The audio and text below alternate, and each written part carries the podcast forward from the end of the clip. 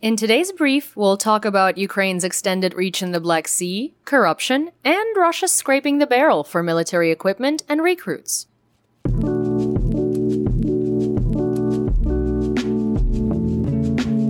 I'm Yulia, and today is Monday, August seventh, twenty twenty-three, also known as my twenty-ninth birthday.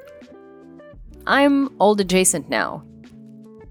This entire week, we're going to be selling Cinebucks in order to fundraise. If you don't know what those are, head on over to my TikTok or our YouTube to find out and hopefully partake. You're listening to the Ukraine War Brief Podcast, where we bring you up to speed on the war in Ukraine in about twenty minutes or less. Let's get started with the news in Ukraine. From the front. Russian forces continue to suffer unsustainable losses, with six hundred forty reported killed on August third, six hundred twenty on August fourth, and five hundred ninety on August fifth.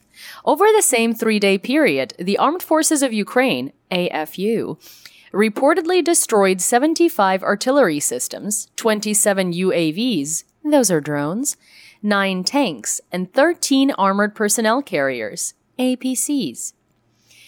In the Northern Theater of Operations, the General Staff of the Armed Forces of Ukraine, G S A F U, reported that a Russian offensive in the Lyman direction was repelled, which contradicts the Russian Ministry of Defense, M O D's, statement on August fifth that its forces had recaptured the village of Novoselivske in Luhansk Oblast. The village near the border with Kharkiv Oblast was liberated by Ukrainian forces in December twenty twenty-two. Ukraine is reportedly holding firm in the Kupiansk direction, successfully repelling Russian attacks near Vilshana and Synkivka in the Kharkiv region. In the Eastern Theater of Operations in the Bakhmut area, Ukrainian forces resisted Russian counterattacks near Klishchiivka and Kurdymivka. Russian forces attempted to advance north and southeast of Avdiivka and southeast of Pervomaiske and were unsuccessful. Ukrainian forces reportedly continued to hold back Russian offensive near Mariinka, Staromikhailivka, and Krasnohorivka. In the Southern Theater of Operations, Russian forces attempted repeated counterattacks west of Staromayorske and east of Urozhaine, but failed. The Ukrainian army has created a so-called kill zone on the Russian supply line in Urozhaine. Over the last few days, Russia has lost a significant amount of both personnel and equipment trying to maintain supply to the front line, while Ukrainian drones spotted Russian reinforcements and eliminated them with apparent ease.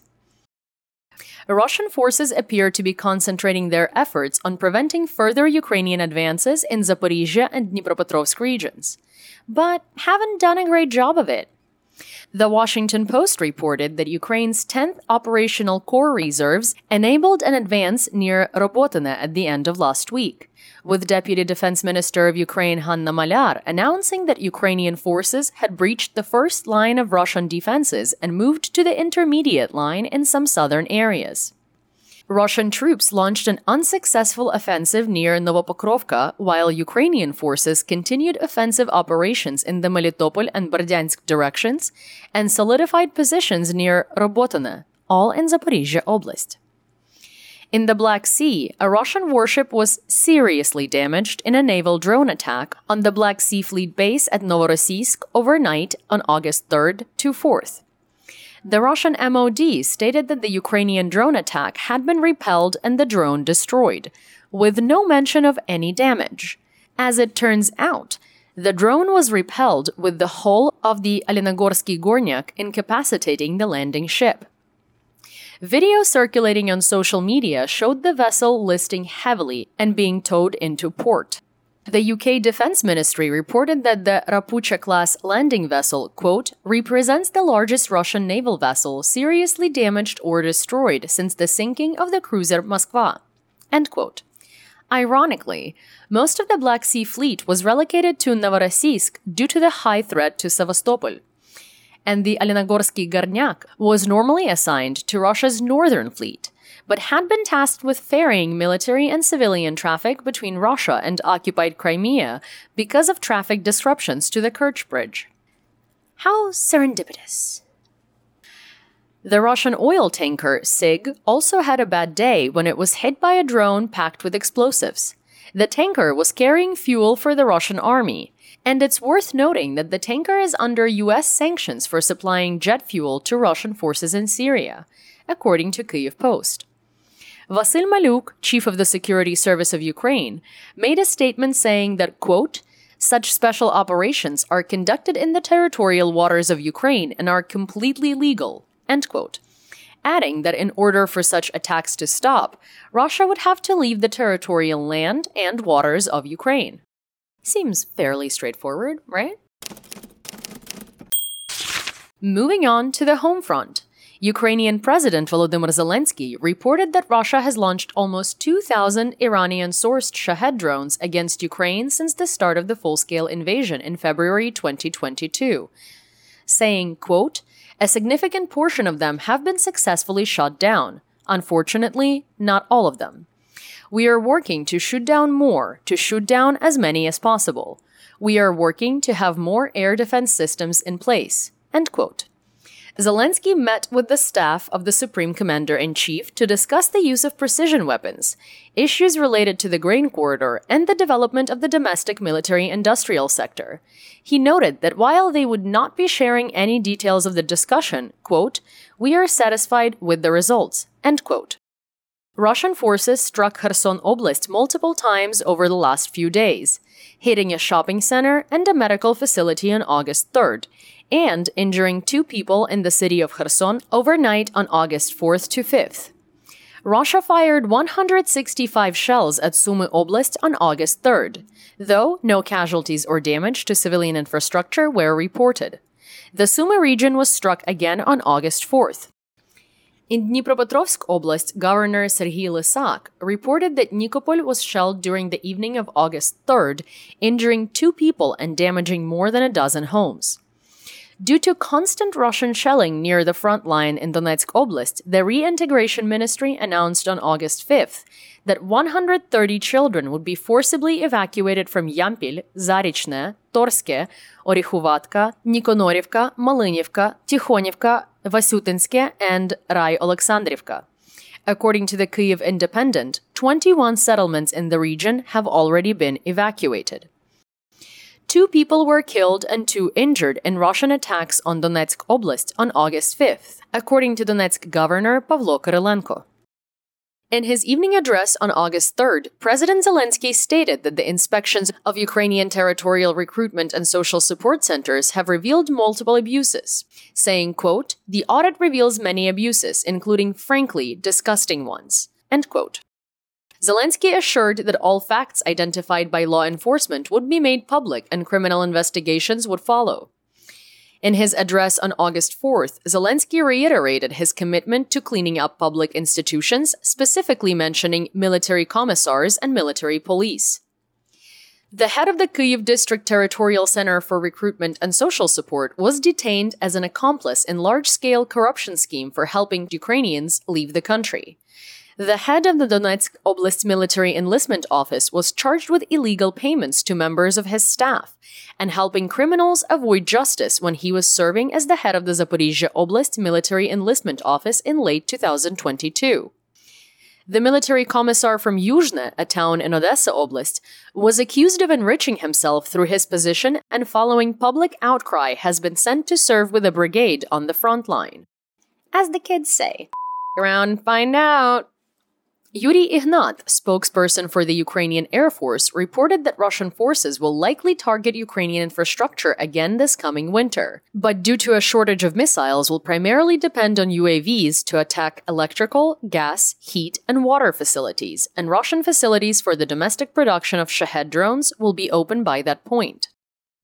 A blood transfusion center in Kupiansk, Kharkiv Oblast, was attacked with a guided aerial bomb on August fifth, killing two and wounding four. If you're enjoying the episode, please rate us and leave a review on whatever podcast platform you're listening on. If you have any questions, comments, or concerns, please feel free to reach out to us via email at social at borlingon.media. That's B O R L I N G O N dot media. Let's move on to the temporarily occupied territories. Massive explosions were reported on August fourth in Feodosia, in occupied Crimea. Spokesperson for Operational Command South Natalia Humanyuk reported the Russian occupation forces store significant fuel reserves in Feodosia, adding that we should expect further strikes on objects that are important to Russia's defense capabilities in the area. Ukraine reportedly conducted thirty-nine drone and missile attacks on Crimea in June and July two thousand twenty-three, targeting military infrastructure and transport facilities. At least ten of the attacks had a direct impact on road and or rail transport. Remember how Russia was planning for a big tourist season in Crimea this year? So far, the number of tourists appears to be down by at least five hundred thousand. Ow! I guess all the beach trenches and drone attacks aren't that appealing to vacationers. Who would have thought? Russian-appointed head of occupied Zaporizhzhia Oblast, Vladimir Rogov, reported multiple strikes on the Chonhar Bridge on August sixth, noting that the extent of the damage was still unknown. The bridge over the Henichesk Strait, connecting occupied Henichesk with the Arabat Spit, was also attacked. According to Vladimir Saldo, Russian-appointed head of occupied Kherson Oblast, who reported that the A F U launched twelve missiles at the bridge, of which nine were shot down by Russian air defense. The gas pipeline running next to the bridge was also destroyed. Speaking of hot messes, let's talk about the Russian Federation and effectively occupied Belarus. According to Reuters, Russia has doubled its defense spending plan for twenty twenty-three to more than one hundred billion. That's a third of all public expenditures.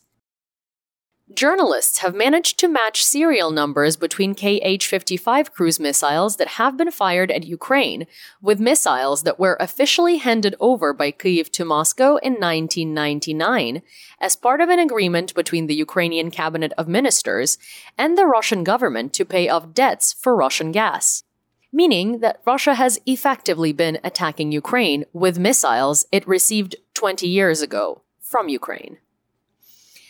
The Institute for the Study of War reported on August third that Moscow is trying to attract volunteers to its armed forces with incentives rather than mandates. Russian President-Dictator Vladimir Putin has signed a decree providing state health and life insurance to all citizens who volunteer for combat service in Ukraine. Nine Russian Air Force fighter jets were observed taking off from Belarus on August fifth. After ten Russian helicopters had already left the country. The aircraft are believed to have been based in Belarus since January. Drones dropped explosives over the Russian city of Kursk on August fourth, according to Kursk governor Roman Starovoyt. Two administrative buildings were damaged and glass in the nearby Pokrovsky church was broken. No casualties were reported. According to Moscow Mayor Sergei Sobyanin, a drone was headed to Moscow when it was shot down by Russian air defense on August sixth. Temporary restrictions were imposed on incoming and outgoing aircraft at Vnukovo International Airport, only thirty kilometers southwest of the center of Moscow. In their most recent assessment, British intelligence said that at least fifty percent of the Russian paratroopers who were deployed to Ukraine in two thousand twenty-two were either killed or wounded. According to a since-deleted video of the Russian Armed Forces website that apparently accidentally leaked the scope of casualties the Russian Airborne Forces, V D V, has suffered in Ukraine. Aw, sad. If you've ever wondered why the chief of the Defense Intelligence of Ukraine, Kyrylo Budanov, is open about having agents embedded within Putin's entourage, Budanov explained in an interview that simply having knowledge of Ukrainian agents' existence within Putin's inner circle paralyzes Russian authorities' work. Again, aw, sad. Next up, European news. Lithuanian Deputy Interior Minister Arnoldas Abramavičius reported on August fourth that Lithuania will close two border checkpoints with Belarus due to the presence of private military company P M C Wagner Group on Belarusian territory. There are currently six checkpoints between the two countries.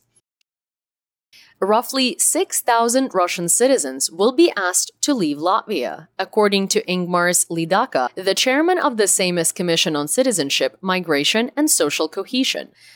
After Russia's full-scale invasion of Ukraine, Latvia asked Russian citizens to take a mandatory exam in the Latvian language in order to obtain permanent E U residency.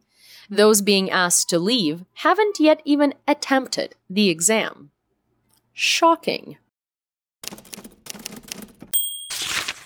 Next, news worldwide. According to U S National Security Council spokesman John Kirby, Russia is attempting to buy more munitions from North Korea, highlighting Moscow's growing dependence on countries like Iran, North Korea, and even governments like the Taliban for arms supplies, illustrating its increasing isolation from the international community as a whole and its desperation to compete with the technological and industrial strength of Ukraine's allies. Forty countries were invited to talks over the weekend in Saudi Arabia to discuss Ukraine's peace plan. Many of the nations that were invited have viewed the war as a, quote, contest between global powers, end quote, rather than a unilateral war of aggression on the part of Russia. The participants, which included China, Indonesia, India, Mexico, Chile, and South Africa, reportedly managed to reach common ground with respect to Ukraine's territorial integrity over the weekend, determining that Ukraine's sovereignty, quote, must be at the heart of any peace agreement, as well as the authority of the U N Charter, end quote. Russia was not invited to the summit. Aw, sad. Georgian Prime Minister Irakli Garibashvili said that if Georgia were to enact direct sanctions against Russia, it would collapse his country's economy. This, in spite of the Russian invasion of Georgia in two thousand eight that resulted in twenty percent of its territory being occupied by Russian forces. Last week, however, Georgia announced that it would be restricting exports and re-exports of American cars to Russia. It's a start. Finally, let's talk military and tech news. Colonel Denis Rades Prokopenko, commander of the Azov Brigade, was back in action last week after returning from Turkey, where he and other commanders involved in the defense of Mariupol had been on an enforced extended vacation after being released from Russian captivity. The commanders are favorite boogeyman in Kremlin propaganda, and their return to Ukraine and to active service has been a bit of a P R disaster for Russia. The first group of eight Ukrainian pilots to train on F sixteen fighter jets has been identified. The pilots are fluent in English and will be ready to begin training as soon as formal training plans are drawn up by European allies and approved by the U S. German news publication Welt reported that Germany did not send almost any weapons to Ukraine from a package worth two point four billion euro, promised in the spring by Bundeskanzler Olaf Scholz. Of the promises the federal government has made, only the promise to provide eleven thousand food rations has been fulfilled one hundred percent. According to Welt, some of the items were marked with the status in preparation, but have now disappeared from the list, and there is no documentation that they were delivered.